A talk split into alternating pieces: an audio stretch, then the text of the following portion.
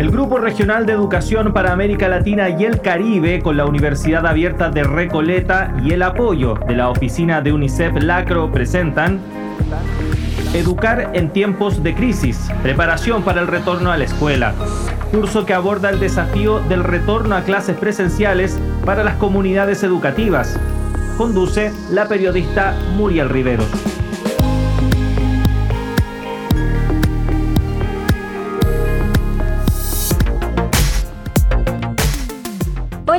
Bienvenidas y bienvenidos a la segunda lección de la versión radial del curso Educar en tiempos de crisis, preparación para el retorno a la escuela. En esta segunda lección llamada La protección frente a las vulneraciones derivadas de la crisis, vamos a abordar ampliamente la importancia de la protección y ciertos aspectos socioemocionales que la pandemia ha afectado a la comunidad educativa y cómo la falta de información aumenta los niveles de incertidumbre y con ello, por supuesto, aumentando los niveles de estrés.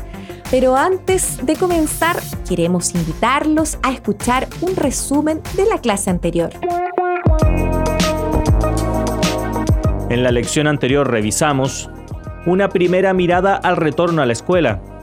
Partimos conversando con Ruth Custode sobre aspectos generales de la pandemia, cómo ha afectado a millones de niños, niñas y jóvenes, como también la sorpresa que han dado a las y los adultos sobre su rol en la corresponsabilidad que significa el retorno seguro a las escuelas.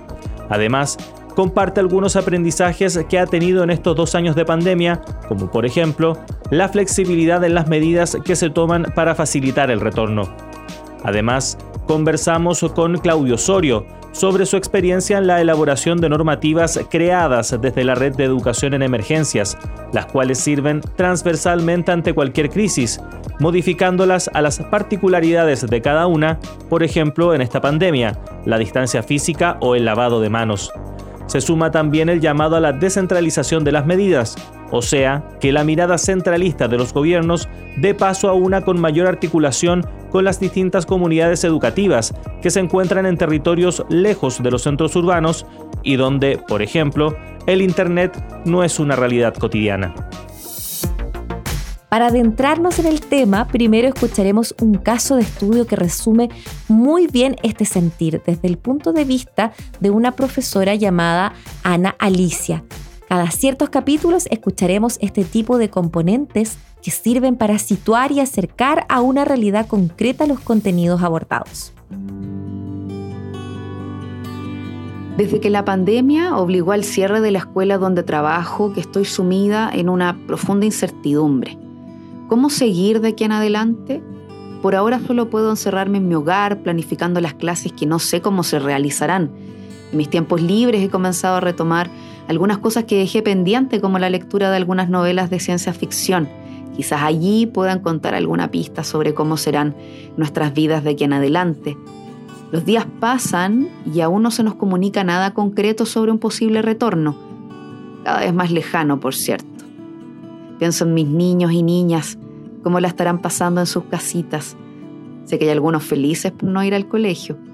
Me da pena pensar en las muchas experiencias que se están perdiendo, ya que a sus ocho años es una edad donde la época escolar es crucial y las amistades que se forjan pueden ser para toda la vida. Tras un año, muchas cosas han cambiado.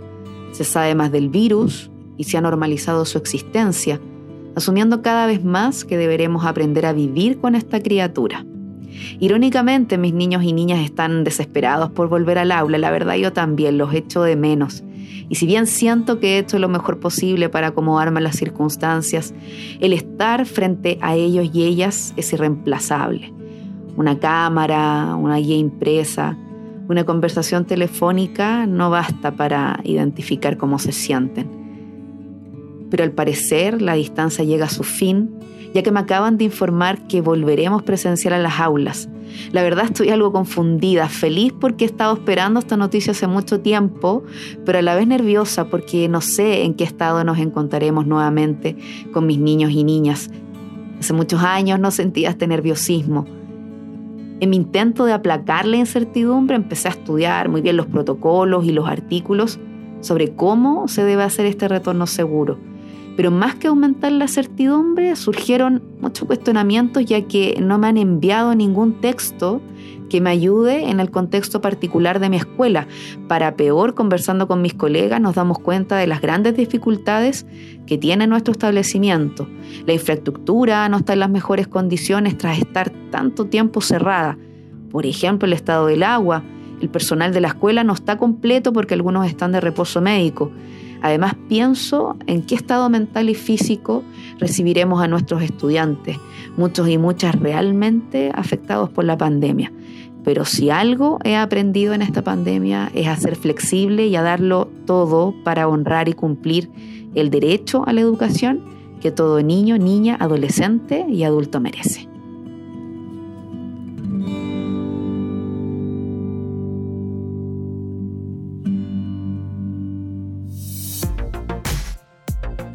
Seguramente más de alguno o alguna se ha sentido como Ana Alicia o bien conoce a alguien que se encuentra en esta situación. Para ahondar un poco más sobre los aspectos protectores y socioemocionales, conversaremos con Susana Urbano, co-líder del Grupo Regional de Educación y asesora senior de la organización Save the Children. Muchas gracias Susana por estar aquí hoy. Muchísimas gracias por la oportunidad de brindar eh, nuestros comentarios y compartir con todos los colegas el día de hoy. Gracias. No, a ti, muchas gracias Susana. Un poco para entender el contexto en el cual nos encontramos actualmente, la UNESCO entrega un informe que establece que a nivel mundial van a ser 36 millones de niños, niñas y adolescentes que no retornarán a la escuela.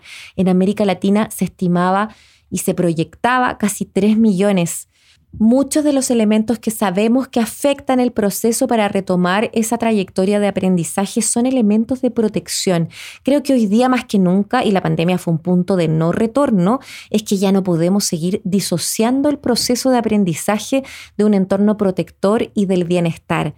En ese sentido, Susana, el tema de la protección y el bienestar ha sido uno de los ejes principales de la agenda de trabajo.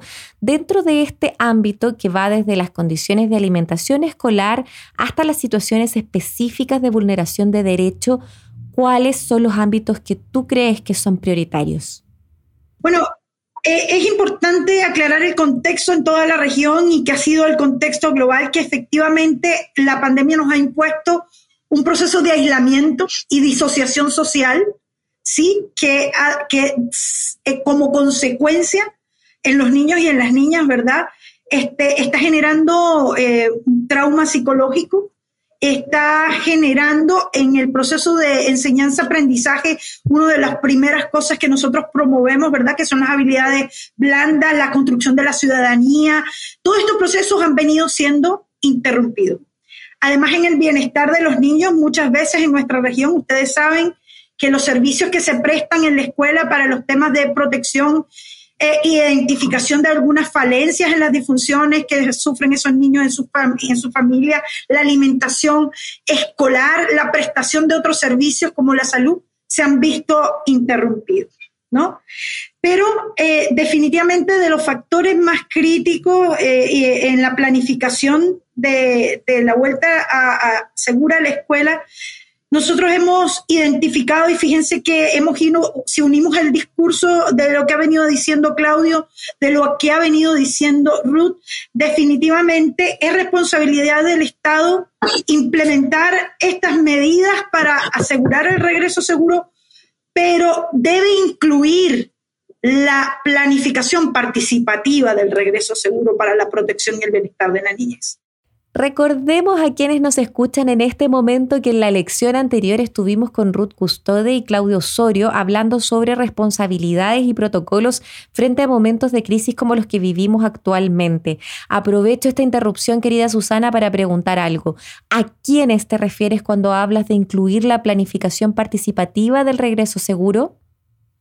Tenemos que incorporar en la toma de decisiones para el bienestar de los niños y de las niñas de los adolescentes y de los jóvenes que forman parte de los sistemas educativos, ojo, y de los que no han podido ser integrados por las condiciones previas a la pandemia, sí, que son importantes también y que eran parte de nuestra agenda educativa, es que tenemos que incorporar a todos los actores de la comunidad educativa. Cuando estamos hablando de la comunidad educativa, no solamente el Ministerio de Educación, docentes, directivos, sino a los padres cuidadores, autoridades locales que forman parte de esto, ¿sí? Para poder lograr un ejercicio de cada uno de los elementos que tienen que ver, con el bienestar y la protección de la niñez. Y en esto debemos incluir a nivel local aquellas instancias que son responsables de la salud mental, de la protección de derechos, ¿sí? de los sistemas de, comunitarios de protección, este, y cómo, por ejemplo, inclusive ya entrando en otras instancias para asegurar los elementos de bienestar en cuanto a la higiene y a la salud, la alimentación,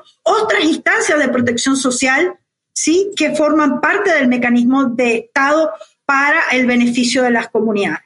Y debe ser después brindar ese, ese apoyo y ese servicio a esos niños que tienen casi dos años fuera del, del compartir colectivo, del intercambio entre pares, hay que definitivamente planificar a los servicios de apoyo como para facilitar. ¿Nos podrías dar algunos ejemplos de esos servicios de apoyo?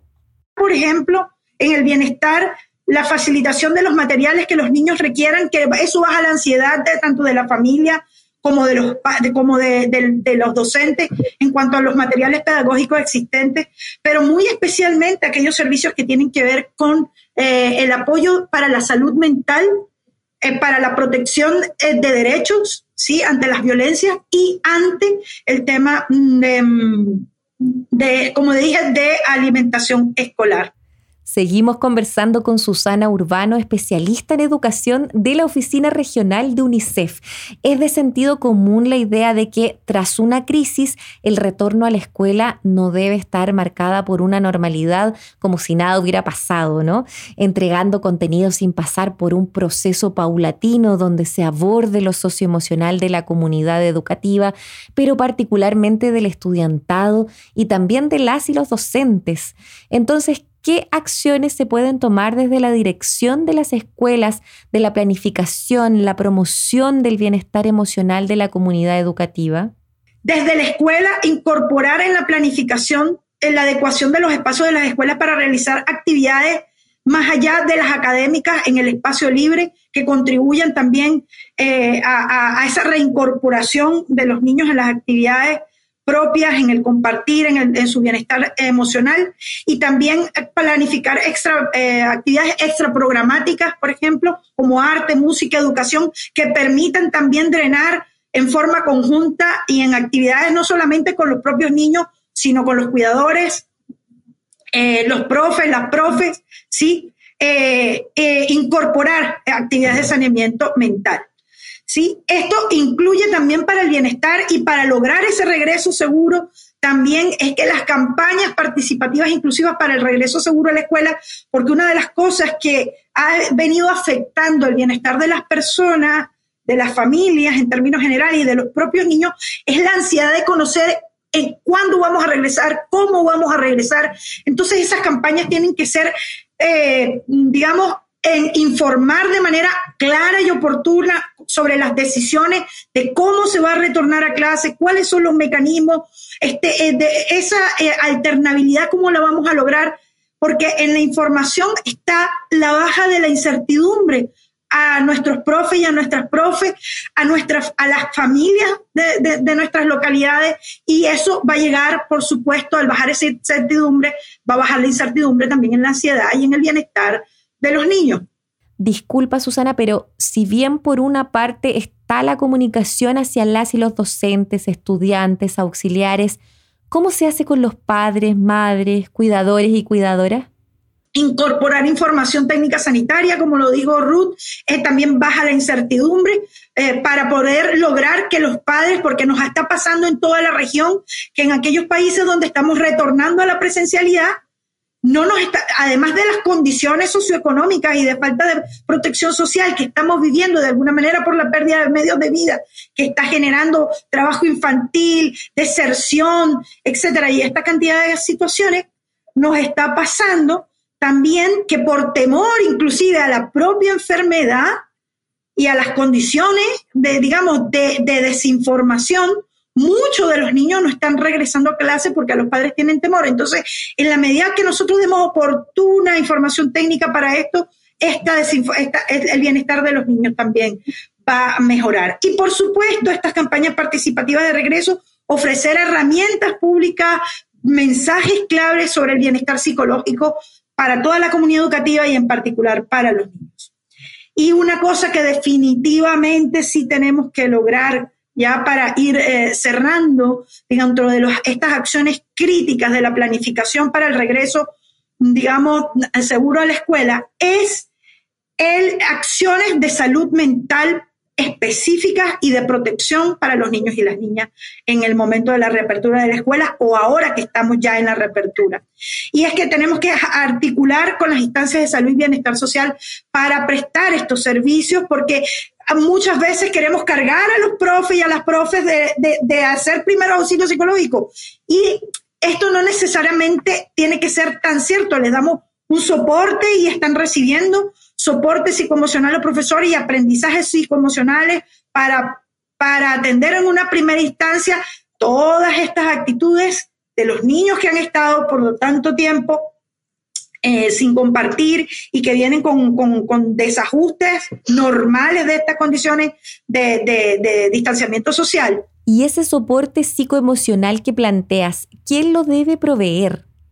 hay que asegurar esa atención psicológica no solamente desde la escuela, sino en articulación con todas las instancias. Y por supuesto, entonces, además, en esa articulación, eh, determinar con los profes, con las escuelas en particular, con las comunidades educativas, sistemas de detección y, y derivación de casos donde haya mayor necesidad de atención psicológica o de violación de derechos como el maltrato y el abuso porque sabemos que esta pandemia, eh, la escuela siempre fue el canalizador del espacio protector de los niños en la mayor cantidad de horas diarias en la escuela. Eh, y después de esto, nosotros vamos a, a partir del proceso de regreso presencial que es tan necesario, como lo ha mencionado Ruth, vamos a empezar a detectar justamente todos estos elementos que se fueron presentando en estos dos años de aislamiento mm, social que han tenido los niños y niñas en, sus casas, en su hogar, en sus comunidades. Muchísimas gracias por la valiosa información que nos has compartido hoy, Susana. Es muy importante porque hay que tener muy presente que abordar las situaciones de protección y bienestar no es renunciar al desarrollo académico o a un ambiente académicamente estimulante. Recordemos que esta segunda lección es parte del curso radial Educar en tiempos de crisis, preparación para el retorno a la escuela. Después de esta entrevista les dejamos las siguientes preguntas activadoras del aprendizaje. Después de los contenidos expuestos, te invitamos a la siguiente reflexión. ¿De qué forma puedes aportar en los canales de comunicación para disminuir los niveles de incertidumbre de tu comunidad educativa? ¿Qué reflexión te suscita al saber la cantidad de niños y niñas que quizás no retornen a la escuela? Estamos presentando Educar en tiempos de crisis, preparación para el retorno a la escuela, curso que aborda el desafío del retorno a clases presenciales para las comunidades educativas.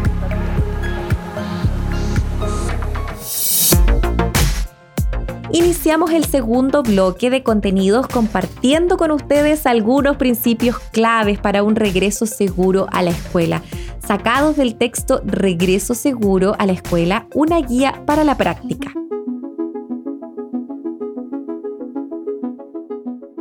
El COVID-19 tiene un impacto multifacético en los derechos de los niños y niñas, afectando a su educación, protección, a su salud mental y apoyo psicosocial, salud, nutrición y más. A medida que las escuelas se preparan para la reapertura, es fundamental abordar las necesidades globales de la niñez desde un enfoque coordinado e integral. Con eso en mente, los niños, niñas y jóvenes tienen derecho a ser escuchados en procesos que les afectan y deben ser considerados como actores de pleno derecho en la toma de decisiones. La participación infantil debe ser inclusiva y accesible a todos los niños y niñas.